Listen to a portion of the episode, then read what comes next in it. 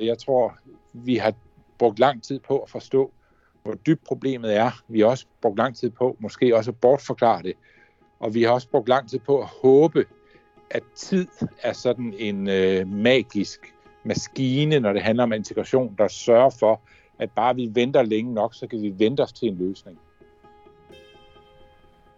Sådan siger udlændinge- og integrationsordfører for Venstre, Mads Fuglede, i denne udgave af podcasten Genopdragelsen. Genopdragelsen er en podcast, der tager udgangspunkt i en bog af samme navn, som er udkommet på Informationsforlag den 27. november og er skrevet af mig selv og mine kolleger, Lasse Skov Andersen og Sebastian Abrahamsen. Mit navn er Anton Geist, og jeg er indlandsredaktør på Information. Genopdragelsen er en dokumentarisk beretning om den unge kvinde Samia, der vokser op i en pakistansk familie i Danmark. Hun udsættes for social kontrol af sin far, som ikke kan acceptere, at hun vil leve et almindeligt dansk ungdomsliv med venner og kærester og fester, i stedet for at efterleve hans traditionelle forestillinger om kvindens rolle i familien og samfundet.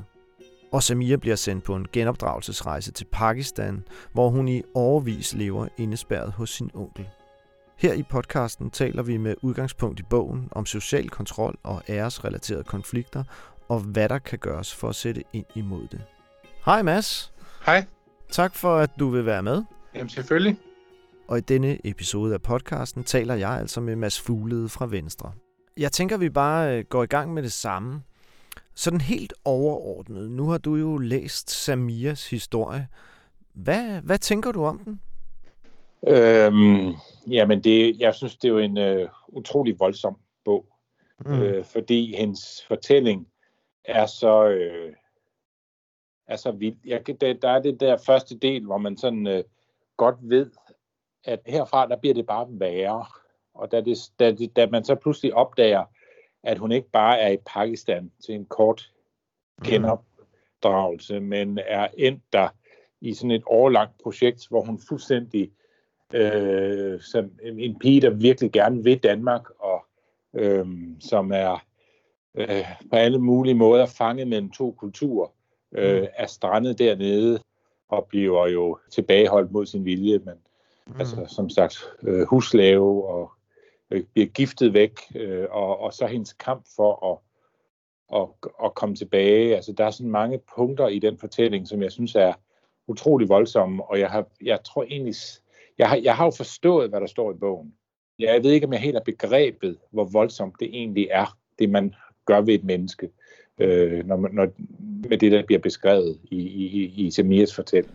Samia er jo involveret i en æresrelateret konflikt, og hun er udsat for social kontrol. Det er jo noget, vi har talt om i årtier i Danmark, og vi har talt rigtig meget om det.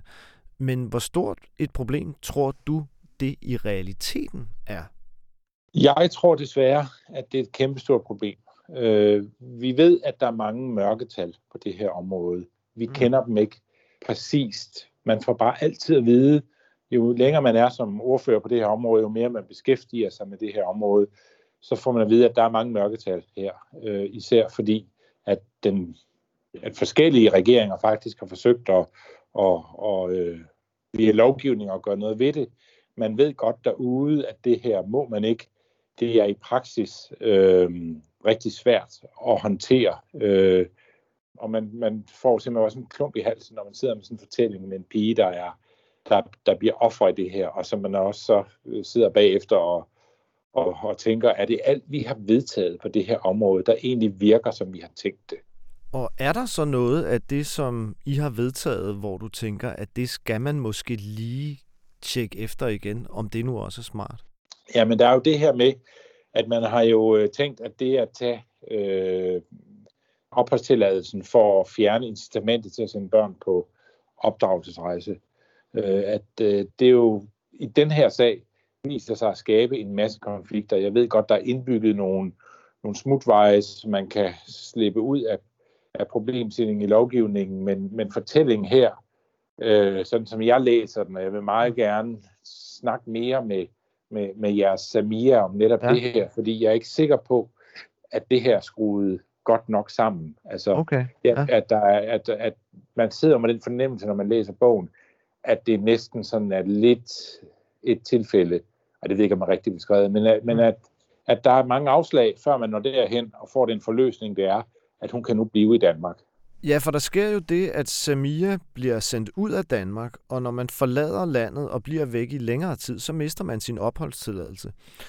Og det er en regel, man oprindeligt har indført, fordi man tænkte, at det måske kunne afskrække nogle forældre fra at sende børn på genopdragelsesrejse.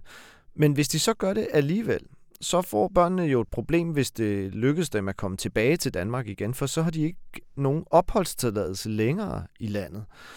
Og der siger du så, som jeg forstår dig, at det måske er lidt uhensigtsmæssigt, den måde, man administrerer på. For i Samias tilfælde, der var det jo i hvert fald ikke umiddelbart muligt for hende at få sin opholdstilladelse igen.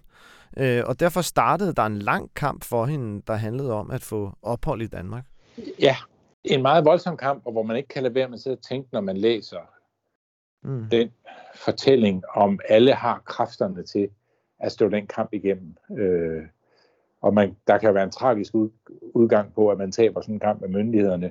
Og der kan også være den, at øh, en, en måske en, en mindre tragisk, men stadigvæk øh, ulykkelig udgang, at man, at man bare øh, opgiver sit forhævne. Mm. Og det, øh, det, det, altså, de har det jo svært nok, de her piger, mm. der er udsat for det her. Jeg tror, at vi skal have en snak. Altså, jeg tror, jeg skal have en snak med, med integrationsministeren om, om det her. Jeg ved, at han også har læst bogen. Mm. Øh, og, og, og vi må lige tale sammen om ikke, om, om ikke der findes en løsning, hvor vi kan nå de mål, vi gerne vil, uden at der kommer en, det her udfald, som, man, som jo vil være så ulykkelig, at, at, at, at en pige, der gennemgår sådan noget som det her, øh, ikke kan øh, reddes.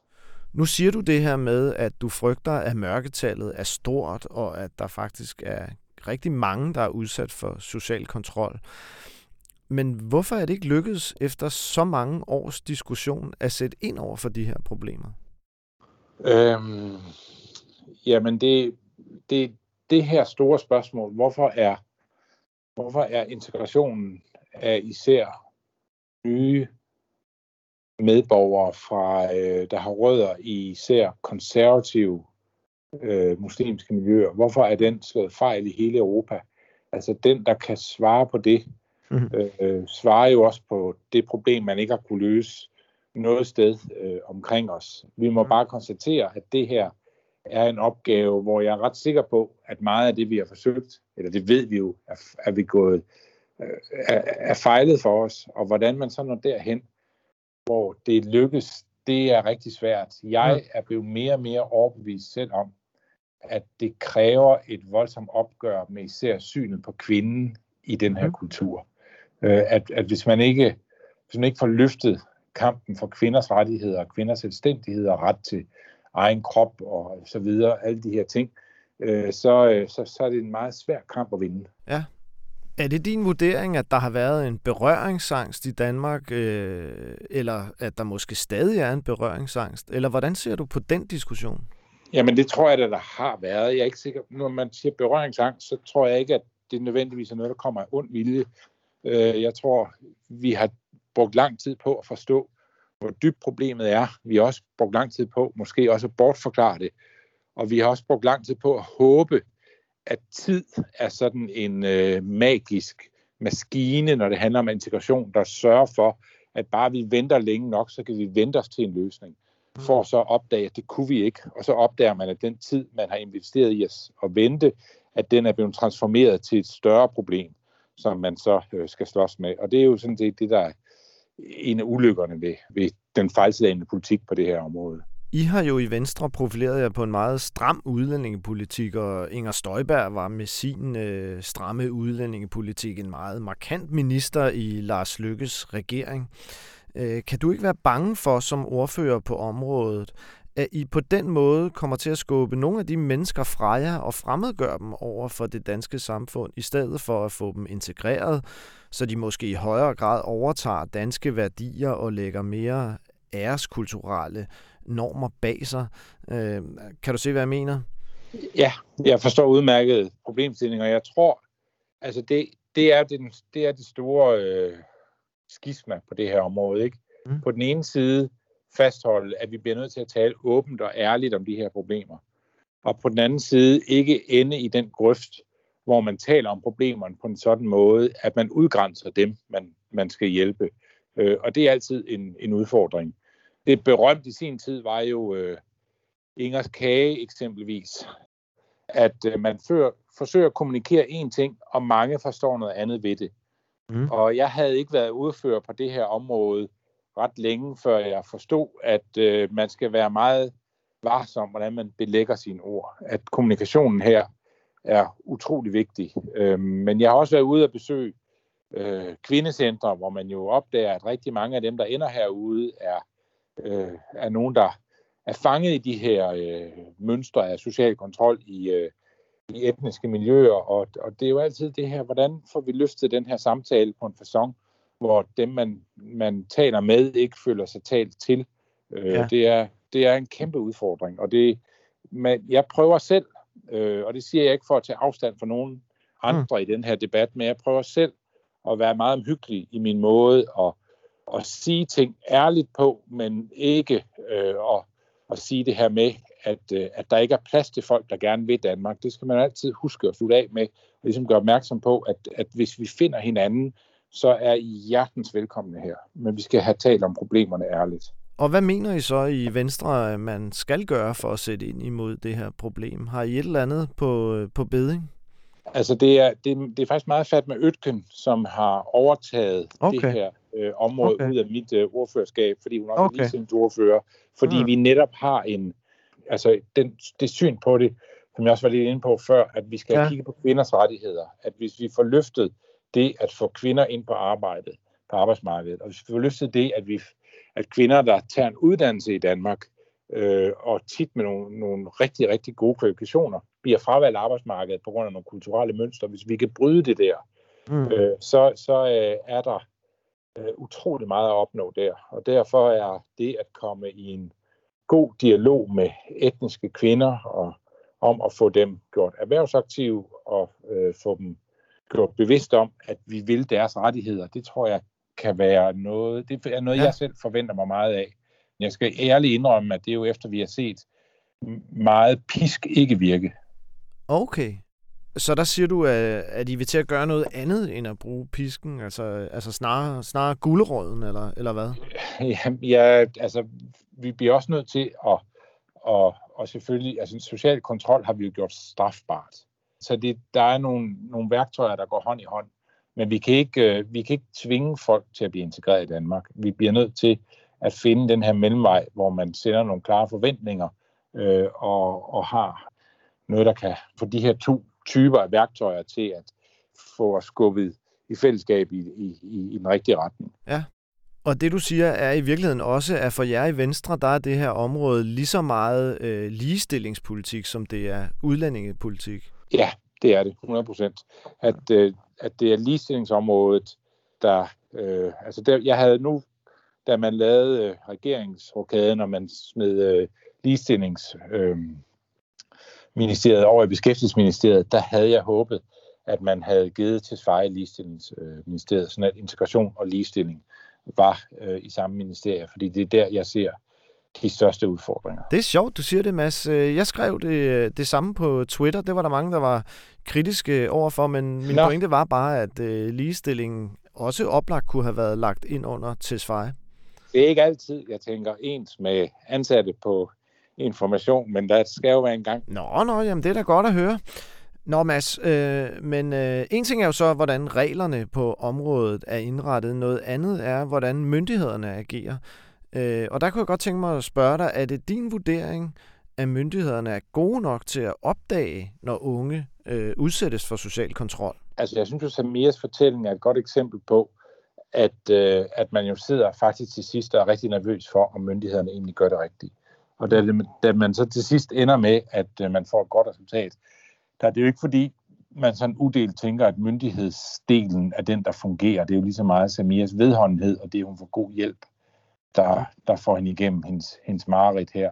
Så, mm. så jeg er ret sikker på, at vi også kan blive bedre der. Mm. Øhm, både hvad angår sagsbehandlingstid, men også med at, øh, at have blik for, at de her piger er i den grad fanget øh, og tit bliver kigget over skulderen, når de øh, har dialog med, med anden myndighed. Og så bare lige øh, her til sidst, Mads. Er det efter din vurdering overhovedet muligt at komme det her helt til livs? Altså, øh, kan man ikke frygte, at æreskulturen er så indgroet hos nogle mennesker, øh, at de danske myndigheder nærmest kan gøre, hvad de vil, uden at det får nogen videre effekt?